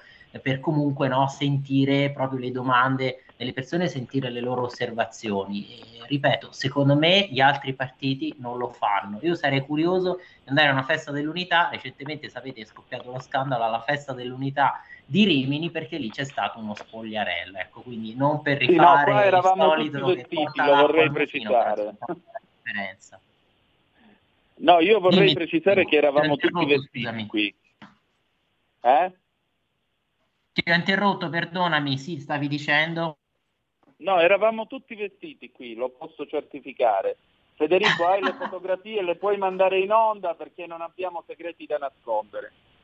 E si parlava di politica e non, diciamo, intrattenimento di, No, non si è parlato possiamo dire, né di basso livello. sesso né di LGBT, di queste cose non si è parlato. Si è parlato invece di problemi della gente, il ministro Giorgetti tra l'altro, ecco io voglio sottolineare due cose, non credo che avremo tempo per mandare in onda gli interventi finali, però ve li riassumo in breve. Il ministro Giorgetti da un lato ha ricordato eh, la lotta all'inflazione, ha spiegato che questo è un governo di cambiamento, un governo che in Europa può fare la differenza, soprattutto la può fare la Lega perché eh, parla di cose concrete dopo 30 anni di euroideologie e in particolare il ministro Giorgetti ha sottolineato due cose. Primo, la riforma fiscale. Dice, ma sulla seconda cosa di cui non parla nessuno, stiamo facendo del, del nostro meglio perché siamo sul pezzo e siamo concentratissimi, ed è l'autonomia differenziata. Dopodiché ha chiuso parlando del ponte sullo stretto di Messina perché qualcuno gliel'ha chiesto, dal pubblico si è levata questa voce che ha gridato è Messina e lui ha risposto con molta sincerità ci sono 53 miliardi di fondi per eh, le aree di coesione, cioè il meridione d'Italia, eh, si è proposto a Calabria e Sicilia di dirottare parte di questi fondi eh, a loro destinate per la costruzione del ponte, le regioni si sono dette d'accordo, il progetto è sul tavolo, la richiesta di finanziamento è sul tavolo, dopodiché ha detto il Ministro con una battuta, tra un anno ci rivediamo qua a Subirago, quando ci rivedremo il cantiere per il ponte dovrà essere in funzione. Se non lo sarà o festeggerete o vi incazzerete, questo a vostra scelta. Sì, sì, sì, C'è assolutamente. E Però appunto perché è stato detto, visto che magari c'erano stati dei, dei mugugni, no? A proposito del ponte Sì. sullo stretto di Messina, magari voci dei militanti del nord perché ragionano appunto in base a quella che è la provenienza dei fondi spesso pubblici e magari Mhm. l'allocazione poi di quei fondi in altri territori, ecco. Però Matteo Salvini l'ha sempre ripetuto, questa è un'opera strategica e soprattutto secondo me servirà anche per far partire a cascata altri cantieri proprio nelle aree interne della Sicilia, perché per anni si è sempre detto eh, ma che serve no, realizzare il ponte sullo stretto se poi mancano altre infrastrutture proprio nelle aree interne della Sicilia, i collegamenti sono così difficoltosi. Fatto sta che poi sono passati sempre tutti questi anni, questi decenni e non si è realizzato né il ponte sullo stretto né Esatto. tutto il resto, quindi chiedo anche a voi eh, se siate d'accordo con me e con questa insomma riflessione. Ma sì, perché vedi, è sempre benaltrismo quello che si fa. Cioè lo viene a chiedere proprio a me che in 43 anni ho attraversato lo stretto a piedi, con l'automobile, col maltempo, col bel tempo, eh, vedendo i fessi che facevano come DiCaprio e la Winslet sulla prua del traghetto al tempo di Titanic. Insomma, ti Sì, posso sì, sì. garantire che le ho viste di tutti i colori, però a maggior ragione il ponte ci vuole. Il primo che ti dice che ci vuole il ponte sono io. Poi si può dire, ah, ma non mi piace l'estetica, non mi piace questo, non mi piace quello. Mm, quelli che dicono, ah, ma i geologi locali dicono che non è possibile. Scusate, a sto ponte eh, c'è una progettazione che dura dagli anni Ottanta, non è che è una progettazione che è stata fatta ieri sera tirando la monetina. È stato calcolato addirittura che se sulla verticale del ponte a 400 metri di altezza scoppiasse una bomba atomica le torri non crollerebbero. È una struttura fatta per durare almeno 200 anni. Tra 200 anni chissà se la gente si sposterà ancora con l'automobile, io credo proprio di no. Quindi è una struttura che voglio dire rappresenta un vero e proprio orgoglio eh, per l'industria del nostro paese, per i nostri progettisti, i nostri ingegneri. Poi si dice, eh, ma non è mai stato fatto un ponte così lungo. Eh, ho capito, se per questo non era mai stata fatta una ferrovia prima del 1825, non si erano fatti treni capaci di correre a 200 km all'ora prima del 1939, quando l'SR 201 italiano delle ferrovie dello Stato fece il record mondiale. Voglio dire, Qui funziona sempre, eh, ma non lo hanno mai fatto. Sì, poi arriva uno che non lo sa e lo fa. E allora dopo che lo fanno, eh, ma questo anche il mio geometra con 30 euro la faceva meglio. Così siamo tutti bravi. Eh, la verità è che purtroppo in questi anni non c'è mai stata risolutezza da parte dell'autorità politica, perché Mhm. per l'instabilità della politica di questo paese abbiamo avuto Berlusconi che diceva sì lo facciamo, poi arrivava Prodi e diceva no non lo facciamo, poi tornava Prodi e diceva, poi tornava Berlusconi sì sì lo facciamo, cade Prodi, arriva Monti e abbiamo fatto i conti non è cosa. Eh, Letta non ne parliamo, tutti gli altri finalmente arriva Salvini, dice guardate che stavolta il discorso si deve fare perché questa è un'opera che dobbiamo portare a casa ed è inutile, ormai nessuno gli crede più. Per cui io spero davvero che parta eh, questo, questo cantiere e che questo ponte si faccia, perché lo Stato italiano dimostrerà una volta tanto di avere la volontà di fare le opere pubbliche. Dopodiché, Sì, che nel poi- momento in cui parte un Vai, cantiere scusami. così, vedi che gli altri vengono a ruota. Esatto, sono opere pubbliche.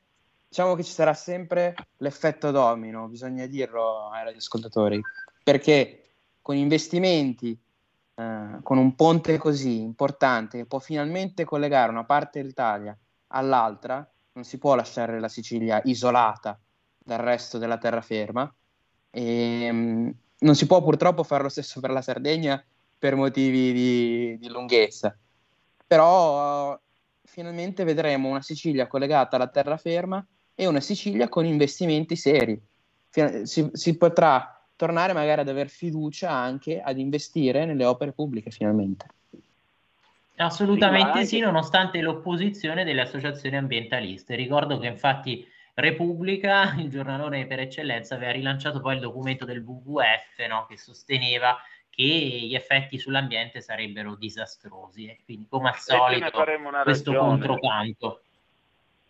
E ce ne faremo una Scusa. ragione. In questo paese ormai qualunque cosa ha effetti disastrosi. Del resto, nel consiglio comunale a Genova i grillini dicevano no, la Gronda Nord non si deve fare perché la società autostrade ci ha assicurato che il ponte Morandi starà in piedi altri cento anni. Si è visto. No, infatti, poi dopo hanno fatto le foto, le co- eh, tutto il resto con la ricostruzione, col grande ministro Toninelli che si era Sì, pure scagliato contro autostrade. Quello che voleva il ponte di Genova dove la gente sarebbe potuta andare addirittura a passeggiare e i bambini a giocare. Certo. Ma, ma veramente, dai, per favore. Lasciamo stare, dai. Eh, andiamo avanti con eh, le voci di Sumirago. Che dite? Vai Pier Vittorio? Sì, eh, decidete voi perché dobbiamo ancora sentire De Big, il presidente di Regione Lombardia Fontana, e il capogruppo della Lega al Senato Romeo. Eh, dobbiamo sentire gli parlamentari Bella Tovaglieri e Panza, quindi abbiamo l'imbarazzo della scelta più tutte le voci del territorio e io li chiamo i padroni di casa, cioè il segretario Lega di Sumirago, sindaco di ha organizzato l'evento, il segretario provinciale Lega Varese Andrea Cassani, nonché E sindaco allora di Caracas. Federico, io direi che le Sì. puoi mandare una dietro l'altra fino ad esaurimento e poi qui Parlamento e chiudiamo la puntata. Perfetto, allora partiamo con eh, il presidente Attilio Fontana, se siete d'accordo. Perfetto, grazie tante allora. Dovevamo avere Fabrizio Cecchetti, il nostro coordinatore regionale lombardo, ma è venuto a trovarci anche il nostro governatore Attilio Fontana. Oggi è stata una giornata importantissima, applauso a Fontana e a Cecchetti.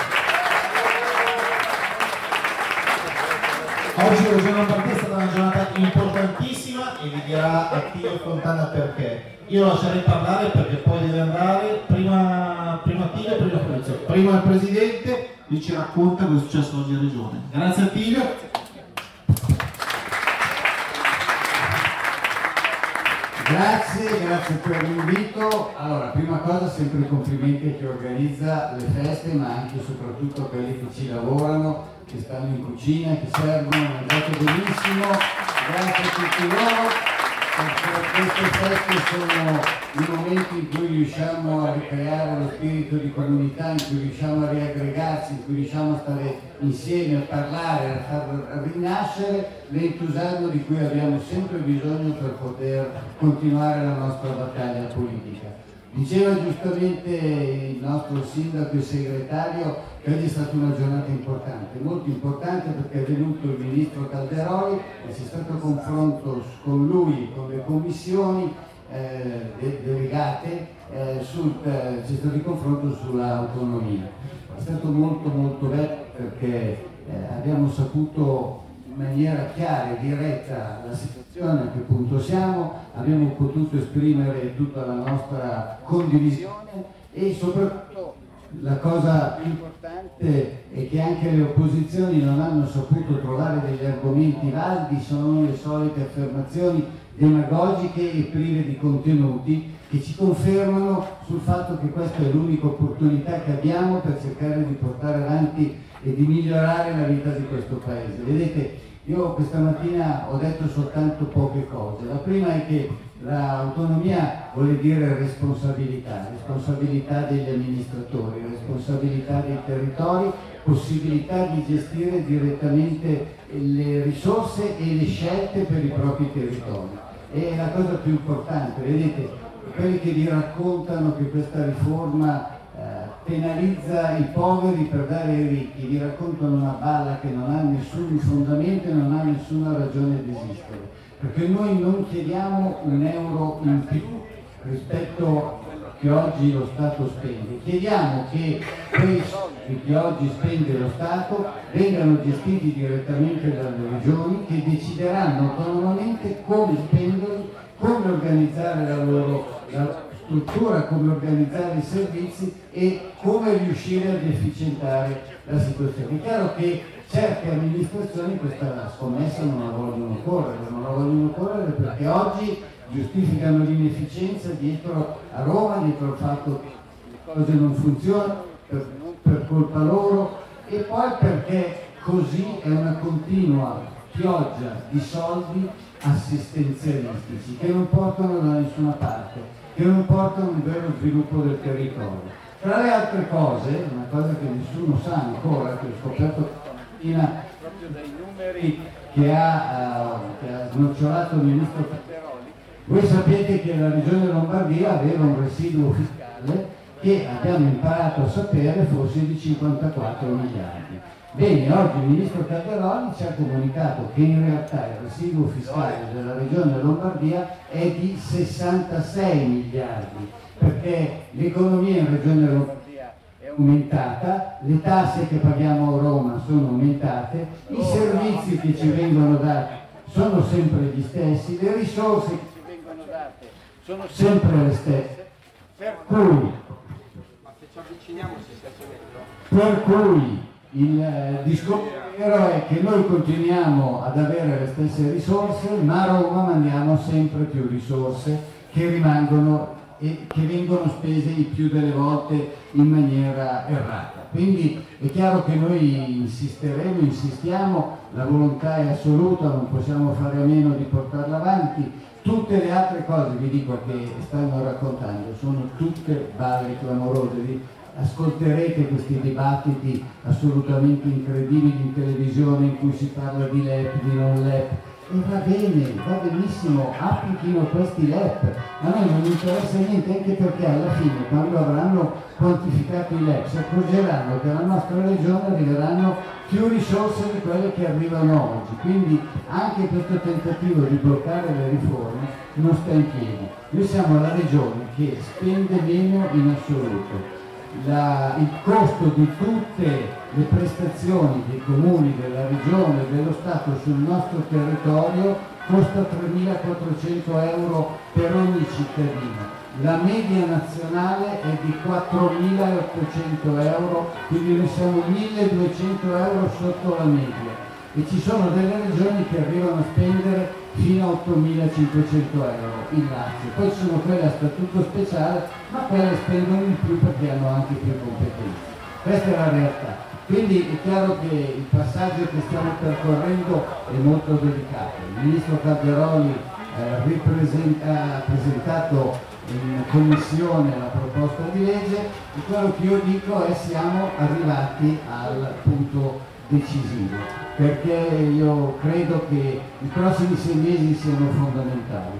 se entro la fine dell'anno Calderoli riuscirà ad aver approvata la legge nelle due Camere del Senato, allora io vi dico, vi garantisco che l'autonomia la faremo. Quindi in questo momento, mai, che, mai come in questo momento, dobbiamo essere forti, uniti, dobbiamo far sentire la nostra voce, dobbiamo dire e dimostrare la nostra determinazione nel portare avanti questa riforma. E dobbiamo far sentire anche il nostro appoggio sostanziale a Roberto Calderoli perché lo attaccano in tutti i modi, gli fanno veramente degli attacchi indegni, invece dobbiamo far vedere e far sentire che il popolo della Lega c'è che nelle riforme crede, che nella volontà di poter essere più capaci di decidere a casa nostra ci siamo tutti. Quindi io vi chiedo ancora una volta, come sempre ai militanti, perché i militanti sono quelli che più si impegnano, che più lavorano, chiedo anche in questo caso di fare uno sforzo, di farci sentire uniti e vicini a chi deve decidere questa, questa grande riforma. Vi ringrazio, viva la Lombardia e viva la Lega. E viva Solera.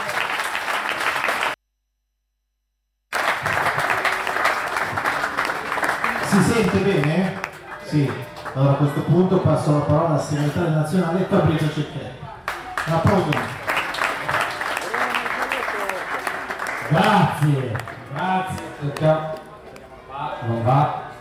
Vabbè, proviamo al limite, così ci sento. No, io mi associo ai ringraziamenti ai militanti perché quello che diceva adesso Attilio è assolutamente fondamentale. È la grande forza che ha la Lega rispetto a tutti gli altri. Lo stiamo dicendo in queste feste. Eh, la Lega Lombarda quest'anno farà circa 50 feste durante l'estate. Non siamo ai tempi prima del Covid, non siamo ai numeri prima del Covid, però è una ripartenza, pian pianino si riparte e si torna ad essere presenti. Ma la cosa bella delle feste della Lega è che questa sera il Presidente della Regione Lombardia ce l'avete qui a vicino, non è un grande sforzo, ma non è da tutti. Il fatto che stasera ci sono qua consiglieri regionali, deputati, il Presidente della Regione, domani sera ci sarà la presenza di Giancarlo Giorgetti, che qui è di casa, ma non è da tutti avere il Ministro dell'Economia qui in una festa della Lega a parlare con la gente in un momento dove non siamo in campagna elettorale. Perché tutti gli altri partiti, ed è la grande differenza tra la Lega e tutti gli altri, che gli altri li vedi durante la campagna elettorale, poi non li vedi più, non li vedi più. Quelli della Lega, nel bene o nel male, ci sono sempre. Quando ci sono 40 gradi, quando come questa sera a me il tempo non è proprio dei migliori, piuttosto che quando il giorno prima di Natale vi trovate a fare un gazebo a meno 12 gradi. Ed è una grande differenza.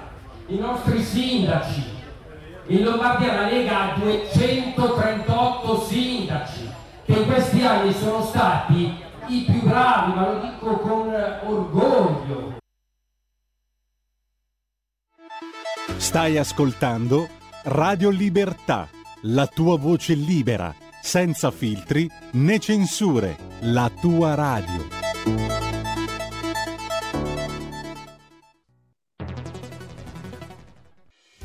Quotidiano di Sicilia, il quotidiano d'Italia, l'informazione che ribalta i luoghi comuni, una vera visione dei fatti, l'Italia vista da sud. Ogni siciliano che vive in Italia e nel mondo è una risorsa, è protagonista della crescita della nostra nazione.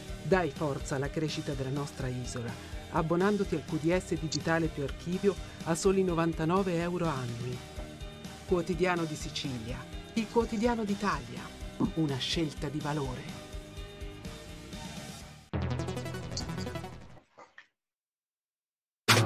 Stai ascoltando Radio Libertà. la tua voce libera, senza filtri né censura. La tua radio. Perché sono quelli che nel momento della difficoltà, e in questi anni di difficoltà ne abbiamo dovute superare tante, se non ci fossero stati i sindaci in generale, ma in particolar modo i sindaci della Lega, tanti nostri cittadini che soffrono e hanno sofferto avrebbero avuto molte meno risposte. Quindi l'applauso reale, oltre ai militanti della Lega, quelli che lavorano in cucina, i volontari che sacrificano il proprio tempo libero sindaci. Quindi un applauso ai militanti, ai volontari, ai sindaci della Lega. La differenza, quello che dicevo tra noi e gli altri, otto mesi di governo, è una Lega del fare, è una Lega che ha fatto delle promesse e che le sta mantenendo. È difficile, sì, è complicato, sì, si potrebbe fare di più, sì, però quello che dico sempre, la differenza, quello della marcia in più che abbiamo rispetto a tutti gli altri, è il cuore e la passione ci mettiamo. Poi si può anche sbagliare, ma il cuore, la passione, il legame che i nostri esponenti, che i nostri ministri, che il nostro presidente ha con il territorio, con le nostre comunità, gli altri non ce li hanno. Ed è la verità, sto dicendo una cosa, uno magari si deve fermare ogni tanto a pensarci, ma è così. Perché oggi, adesso finiamo di fare la chiacchierata, poi ci fermiamo se uno ha bisogno, se uno vuole raccontare, se uno vuole avere delle spiegazioni su tanti provvedimenti che stiamo facendo, siamo qua apposta, gli altri non li vedono. Quindi, partendo da questo, da una Lega del Fare, tre cose. Sull'autonomia già detto tutto il Presidente Fontana, mai come questa volta siamo vicini a questo percorso. E la cosa più bella è che dall'altra parte hanno trovato l'autonomia come unico collante per venirci addosso. Litigano su tutto e hanno trovato l'autonomia per andare d'accordo, ma nel dire banalità e falsità.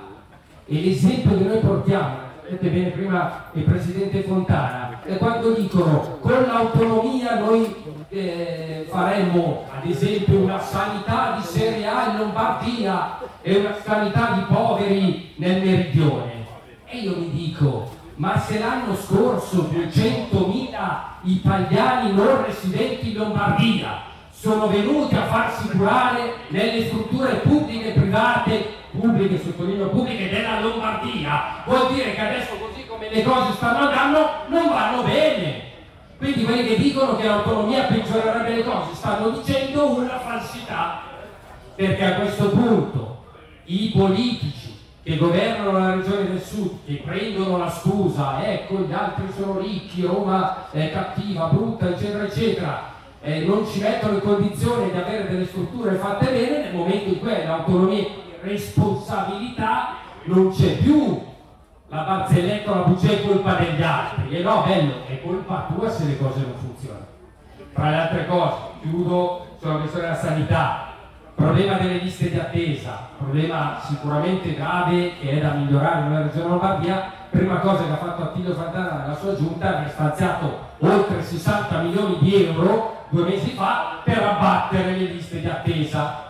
Sempre la Regione Lombardia 210 milioni messi a disposizione dei piccoli e medi imprenditori, fatto due mesi fa con, il, con l'assessore Videsi, tutti gli altri provvedimenti, quello che diceva una Lega del fare, promesse mantenute, uno su tutti, eh, i nostri ministri, tra l'altro l'orgoglio che sono cinque ministri della Lega in questo governo, tutti lombardi, sono tutti lombardi, chi ha la scuola Peppe Valditara, Alessandra Locatelli alle politiche sociali che sta facendo un lavoro straordinario perché è facile andare a prendere le deleghe che ti danno tanta visibilità, un po' più complicato prendere le deleghe per aiutare le persone fragili che hanno bisogno. È la Lega che sta vicino alla gente che soffre. È troppo facile andare nei salotti buoni e gli altri li dimentichiamo. Nei momenti di difficoltà la Lega ha scelto di stare vicino alla gente che soffre e a quelle famiglie che durante tutto quello che abbiamo avuto in questo periodo, pandemia, crisi energetica, caro bollette, caro benzina, eh, l'inflazione, chi più ne ha più ne metta, sicuramente persone che in Lombardia sono più di 700.000 hanno magari in casa delle persone fragili, disabili, soffrono più di tutti gli altri e la Lega ha fatto quello la Lega con Matteo Salvini ha riaperto 40 opere in Lombardia, che vuol dire far ripartire il lavoro, far ripartire l'economia. Grazie a Giancarlo Giorgetti, che voi conoscete molto bene, una promessa su tutte l'abbiamo mantenuta, magari è di poco conto ma abbiamo risparmiato 10 miliardi. Abbiamo tolto quella misura che era vergognosa, il reddito di cittadinanza che faceva il morto che la gente invece di andare a lavorare stava a casa a guardare sul divano la televisione risparmiati 10 miliardi messi a disposizione per alzare anche se di poco le pensioni più basse quindi un aiuto ai pensionati e ai lavoratori dipendenti che a partire dal mese di luglio si vedranno arrivare in busta paga fino a 100 euro in più. È la risoluzione di tutti i problemi? No, ma è un passaggio e una netta differenza tra l'assistenzialismo e invece chi tu lavori io ti premio o cercare di dare più spazio ai giovani o tutte quelle persone che a una certa età hanno perso il posto di lavoro. Allora, quelle sono le priorità della Lega. Territorio, autonomia, lavoro e ripartenza dell'economia. Io lo dico, magari a volte non ci arriviamo, anche qua l'appello ai militanti, ogni tanto magari qualcuno è stanco, deluso, ah, ma si potrebbe andare meglio, si potrebbero fare... Se il paese Italia e la Lombardia nei giorni scorsi si è dimostrata, e lo dicono le agenzie di rating, lo, dicono, lo dice l'Istat, lo dicono gli esperti, la Lombardia ha un PIL più importante di quello nazionale, ma il paese Italia nei primi quattro mesi del 2023 è l'unico paese nell'Eurozona che è tornato a crescere a livello economico. E lo sapete perché? Perché noi abbiamo un ministro come Giancarlo Giorgetti, che è della Lega, che ha portato, ha fatto in modo che il paese Italia diventasse credibile. Allora gli investitori vengono in Italia a investire. E questo è un motivo di orgoglio. Per voi deve essere ancora di più perché anche nella provincia di Varese. E quindi dal ministro Giorgetti, che ha permesso appunto di mettere più di soldini nelle buste paga dei lavoratori e dei pensionati, che ha, che ha, portato avanti la flat tax, che sta facendo veramente tanti provvedimenti che ha dato credibilità a Matteo Salvini che ha aperto le opere, alla Locatelli, a Roberto Calderoni sull'autonomia. Dobbiamo essere fieri del lavoro che i ministri della Lega stanno facendo in questo governo. Governo che stanno attaccando da tutte le parti, ma governo che in questo momento comunque dà le risposte alla gente comune, perché la priorità è proprio quella la differenza. La sinistra nella parte di insulti, ma lo si vede anche a Regione Lombardia, e un applauso lo darei alla fine proprio ad Attilio Fontana che nonostante le abbiano fatte di tutti i colori a febbraio ha rivinto le elezioni regionali contro e contro dimostrando che gli altri possono anche raccontare le balle ma alla fine quando una persona è per bene quando una persona lavora per la propria gente e si vedono i risultati poi arrivano anche i risultati elettorali. Quindi dalla regione al governo un impegno costante della Lega per il proprio territorio, state vicini ai nostri esponenti, appello che vi faccio, quindi partendo dal sindaco che è quello che in prima eh, fila non è sindaco di Sumirago, il prossimo giro prenderemo anche il sindaco di Sumirago, per ora andiamo ad Albizzati, però partendo dai nostri sindaci, ai nostri consiglieri, ai nostri militanti, non vogliamo,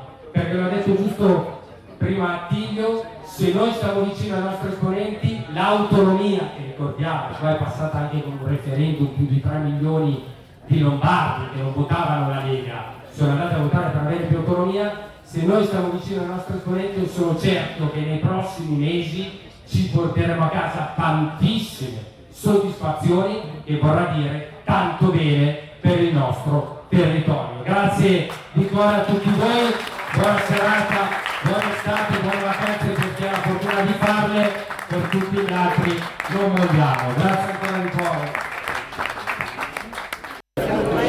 Festa Lega su Mirago e siamo con una grandissima ospite, relatrice di oggi, che è Isabella Tovalieri, che ci ha raccontato tutte le battaglie della Lega in Europa e non solo, e una battaglia, soprattutto quella contro un provvedimento così ideologico che è la legge proprio per il ripristino della natura, che detta così sembrerebbe qualcosa no, per cui battersi a favore e invece Isabella.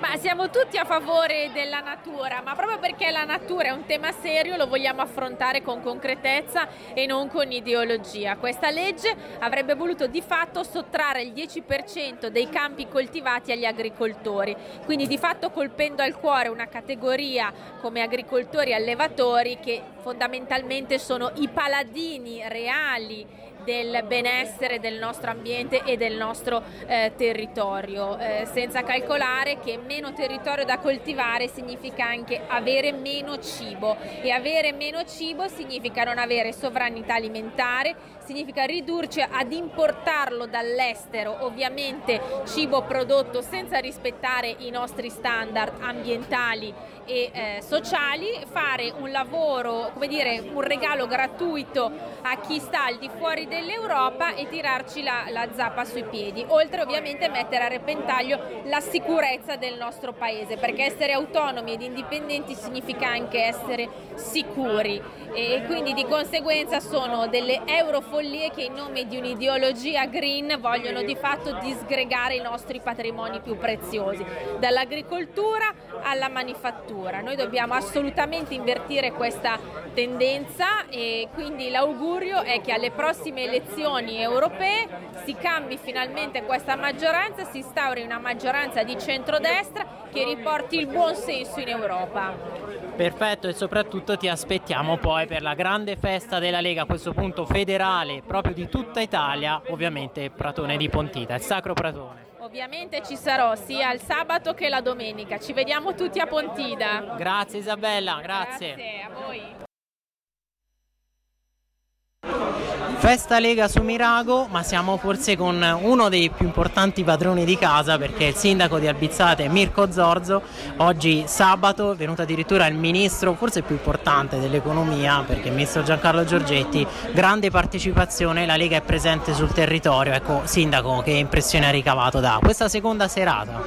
Ma sicuramente la, la, la, Lega così presente, così tanta gente è un messaggio sicuramente c'è tanto fermento, tanto entusiasmo e quindi raccogliamo questo entusiasmo e andiamo avanti con più energia e più forza. Quindi una Lega che assolutissimamente non molla, si rigenera e si prepara poi per le prossime battaglie dopo questo imminente periodo di, di, di ferie che, che ci aspetta.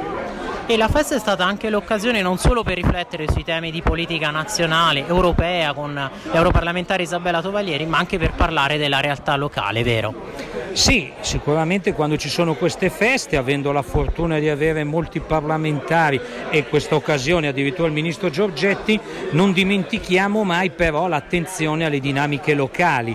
Abbiamo colto l'occasione per fare riportare eh, nella mente dei presenti l'agenda politica del comune di Albizzate dove vogliamo risolvere una volta per tutte definitivamente il problema della viabilità nella frazione di Valdarno andando a spostare il transito dei mezzi pesanti individuare eh, sotto i locali della biblioteca la nuova collocazione degli ambulatori come avevamo già detto l'ampliamento del cimitero e infine la messa in sicurezza del tratto di via Montello che è tanti anni che se ne parla e questa volta è la volta giusta. Tanti, tanti allora i temi affrontati e veramente non ci resta che dire grazie, complimenti per l'organizzazione e speriamo magari di trovarci proprio nella festa delle feste della Lega, cioè Pontida a settembre.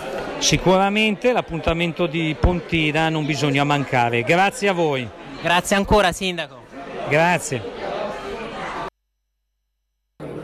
Festa Lega di Sumirago, tanti militanti ma tanti anche gli eletti e amministratori e per le voci del territorio anche Claudia Mazzetti, assessore comunale all'istruzione e alla cultura per il comune di Gallarate. Allora Claudia è veramente fortissima la partecipazione dei militanti, degli eletti amministratori da tutta la provincia di Varese e non solo, insomma veramente si conferma la Lega partito del territorio. Assolutamente sì, siamo molto contenti di essere qua sul territorio tra tanti amici, militanti e persone che partecipano attivamente alla crescita del nostro movimento. È una serata in cui ci sono militanti, amici, ma tantissimi esponenti politici di fama che però non si sono mai allontanati dal territorio, ma che in realtà a queste feste raccolgono proprio le istanze vere del, del territorio per portarle poi nei palazzi eh, del potere. Quindi è davvero un rapporto che coltiviamo e che è parte assolutamente della natura della Lega ed è questo che ci piace del nostro partito. Abbiamo sentito prima il sindaco di Albizzate invece ti chiediamo per Gallarate, ecco, come sta andando l'attività appunto da amministratrice, quali sono le prossime sfide, insomma un po' il cronoprogramma di questa giunta. Ma le sfide direi che sono quotidiane, però l'impegno è sempre massimo, l'attenzione al benessere direi della nostra città e tutte le attività è costante. Eh, io mi occupo di cultura, di istruzione e di, di, sport, per esempio il mese di settembre sarà denso di attività eh, legate proprio all'attività sportiva per far sì che i ragazzi al rientro insomma, dei, dei, primi giorni di scuola possano anche accostare l'attività scolastica allo sport che è fondamentale per la loro crescita, eh, dopodiché ci sarà il nostro appuntamento eh, importantissimo del 2000 Libri che è il festival che ha raggiunto la 24esima edizione che per la città è un orgoglio, quindi eh, stiamo organizzando al meglio questi eventi, quindi sarà un inverno, un autunno più che un inverno ricco di eh, impegni, di, appuntamenti culturali e sportivi. E allora aspettiamo l'arrivo di quest'autunno così ricco di eventi, autunno in cui ci sarà anche la festa, proprio la festa delle feste della Lega, quella di Pontida e sicuramente ci ritroveremo lì. Assolutamente, io la mattina oh, avrò la corsa dei 10 km a Gallarate, ma correndo poi prenderò la macchina proprio per arrivare e non mancare all'appuntamento per noi imperdibile di Pontida. Quindi domenica 17 vi aspetto, 17 settembre eh, ci vedremo tutti a Pontida per una grande festa. Assolutamente sì, grazie ancora Claudia Mazzetti, speriamo allora di riaverti anche presto qui su Radio Libertà. Volentieri, grazie dell'invito e non mancherò. Grazie. Serata conclusiva della festa Lega di Sumirago con addirittura il capogruppo della Lega al Senato, Massimiliano Romeo. Onorevole, che festa ha trovato? Veramente grande la partecipazione. Sì, sì, tantissima gente, è un bel segnale, un segnale di grande coinvolgimento che la Lega sta facendo sui territori e questo indubbiamente è importante per portare avanti quelle che sono le nostre battaglie in Parlamento, che sono tante e non sono facili da portare a casa proprio perché insomma eh, dall'autonomia alla delega fiscale insomma ci sono tanti temi il tema dell'immigrazione su cui insomma chiaramente la Lega vuole, vuole sempre più forza e determinazione nel contrastarla. E ricordando insomma eh, che Salvini aveva fatto un lavoro eccezionale quando era ministro dell'interno e quindi insomma ci vuole veramente tanta, tanta forza e quindi queste feste benvengano insomma. Lei ha recentemente anche presentato un provvedimento proprio sulla delinquenza minorile, un disegno di legge, ma i temi poi sono tanti. Oggi per esempio ha parlato anche della commissione d'inchiesta sul Covid, del fatto che di autonomia non possiamo soltanto parlare, ma gran lavoro di Calderoli per portare il prima possibile approvazione poi anche per la guerra vero in Ucraina. Oggi appunto Andrea Crippa non era presente perché è a Odessa. Sì, sì, sul tema della guerra è chiaro che insomma, la, la, quello su cui la Lega sta insistendo molto è che si arrivi al più presto ad una negoziazione, che si arrivi a, poi al fatto che si debba negoziare e trattare, perché questa guerra più si prolunga e più c'è un rischio concreto per, soprattutto per l'Europa che rischia di pagarne le conseguenze economiche e non solo e naturalmente con tutto il rispetto, con, tutto, con, con tutto il rispetto con quello che il governo fino adesso ha fatto, che è un sacrosanto aiuto e sostegno all'Ucraina, eh, dopo l'aggressione russa, però insomma bisogna cominciare a pensare a come uscire sostanzialmente da questa guerra, poi le altre tematiche le ha citate lei, insomma sull'autonomia Calderoli sta facendo un grandissimo lavoro, c'è un patto di ferro Salvini-Meloni, ci vuole, bisogna lavorare perché il governo duri non una, addirittura due legislature e poi ci sono tante altre questioni da affrontare. Lei prima citava il fenomeno delle baby gang, insomma tanti aspetti legati alla sicurezza. Più forza alla Lega e più ci sono possibilità che queste, questi temi vengano portati avanti in Parlamento. Grazie mille onorevole, l'aspettiamo alla festa delle feste, cioè a Pontida. Certo, ci vediamo tutti a Pontida il 17 di settembre. Ciao! Grazie ancora, alla prossima! Ciao! Festa Lega di Sumirago, terza serata, serata conclusiva, oggi addirittura un altro Super League, l'Europarlamentare, Alessandro Panza. E onorevole, veramente grande la partecipazione, che impressione ha ricavato? Ecco. Ma l'impressione è che la Lega c'è, è forte, sono più di 100 le feste organizzate dalla Lega su tutto il territorio nazionale, alcune di un giorno solo, altre che durano addirittura due settimane, a dimostrazione che la Lega c'è, è forte, ha voglia di tornare a stare in mezzo alla gente a comunicare il buono che sta facendo al governo con i suoi ministri, il ministro Salvini, il ministro Giorgetti, il ministro Calderoli, la ministra eh, Locatelli, il ministro Valditara, eccetera, a dimostrazione del fatto che la Lega sa essere una grande forza di governo a livello centrale, a livello governativo dei nostri governatori di regione, a livello comunale questa sera erano presenti decine di sindaci della provincia di Varese a dimostrazione del fatto che vogliamo governare anche a Bruxelles perché siamo stufi di questa ideologia fatta di un ambientalismo peloso che non fa altro che distruggere il nostro tessuto produttivo e di tutta questa deriva LGBTQY che non serve assolutamente a nulla. Abbiamo bisogno di rimettere al centro i lavoratori, le famiglie, il buon senso e tornare a far diventare l'Europa un polo d'attrazione per investimenti, per crescita economica e non solo per inseguire delle chimere che invece ci distruggono dal punto di vista economico e sociale. Ecco, lei ritiene che c'è la speranza, anche in base a quelli che saranno un po' eh, diciamo, gli andamenti dei sondaggi negli altri paesi, poi di rovesciare questa maggioranza così ideologizzata no, per i provvedimenti green e quindi venga fuori un'altra maggioranza alternativa a quella von der Leyen il vento in Europa sta, sta, cambiando, in queste ore si stanno chiudendo le urne in Spagna dove uscirà un, un, risultato sicuramente positivo per il centrodestra, al centrodestra hanno già guardato in Svezia, hanno già guardato in Finlandia, eh, la Francia nonostante tutto ha una maggioranza di centrodestra anche se con la loro legge elettorale non sono riusciti a portare Marine Le Pen al governo, a dimostrazione del fatto che i cittadini europei sono stufi di quello di cui parlavo prima, sono stufi di normative che vanno a distruggere l'agricoltura, che ci vogliono imporre la carne fatta in laboratorio, che ci vogliono imporre l'auto elettrica senza spiegarci dove andremo a comprare la corrente per poterle ricaricare, che ci impongono di ristrutturare i nostri immobili perché siamo troppo inquinanti mentre sappiamo di essere tra i più performanti al mondo dal punto di vista delle emissioni e della sostenibilità.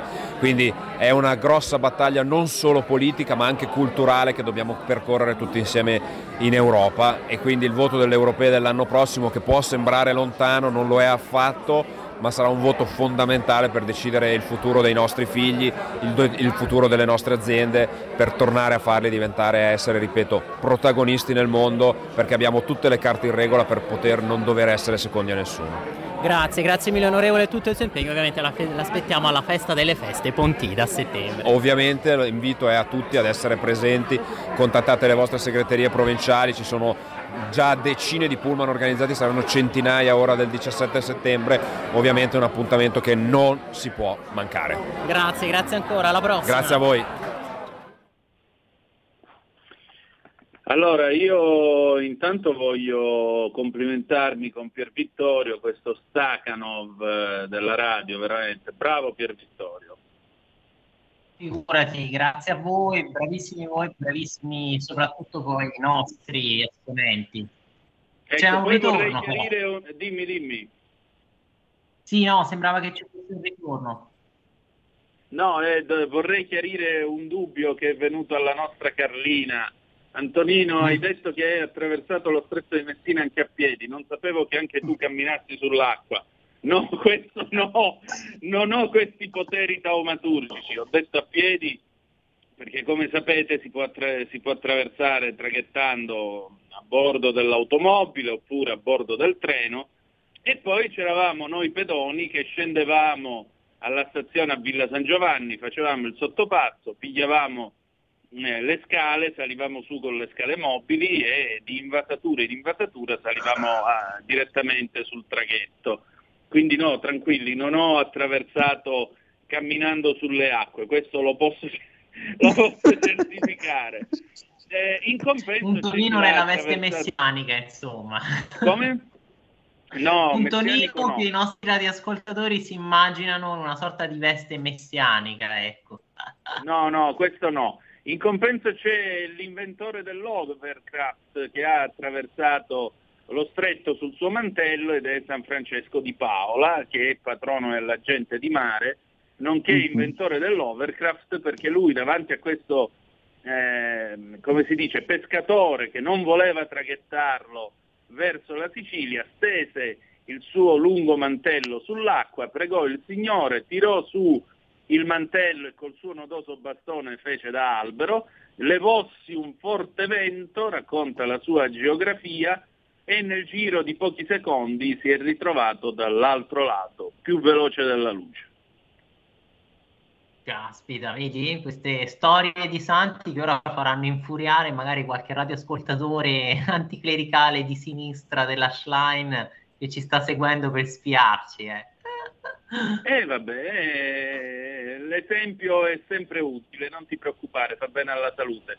Eh, allora ragazzi, io direi che siamo arrivati alla fine. Conclusioni, Matteo, che impressione ne trai? Ma innanzitutto, festa della Lega pienissima di personaggi anche di spicco. Bello anche, come hai detto tu, e si è dimostrato anche nel video, no? questo senso di comunità, di intimità con persone che vedi nella televisione e che poi sono rapportate con le persone di tutti i giorni in maniera eh, veramente sembrato dalle, dalle, interviste anche in maniera veramente solare. Eh, I temi sono chiari, autonomia, eh, un, un, riguardo anche adesso con attenzione anche alle, alle elezioni spagnole ed europee, un, un, un'attenzione anche al, al ponte e finalmente quindi abbiamo anche un governo con, eh, con le idee chiare che non si deve barcamenare in alleanze di partiti e partitini per cercare di raccattare qualche voto e poi cambiare totalmente il programma che si era mostrato alle elezioni.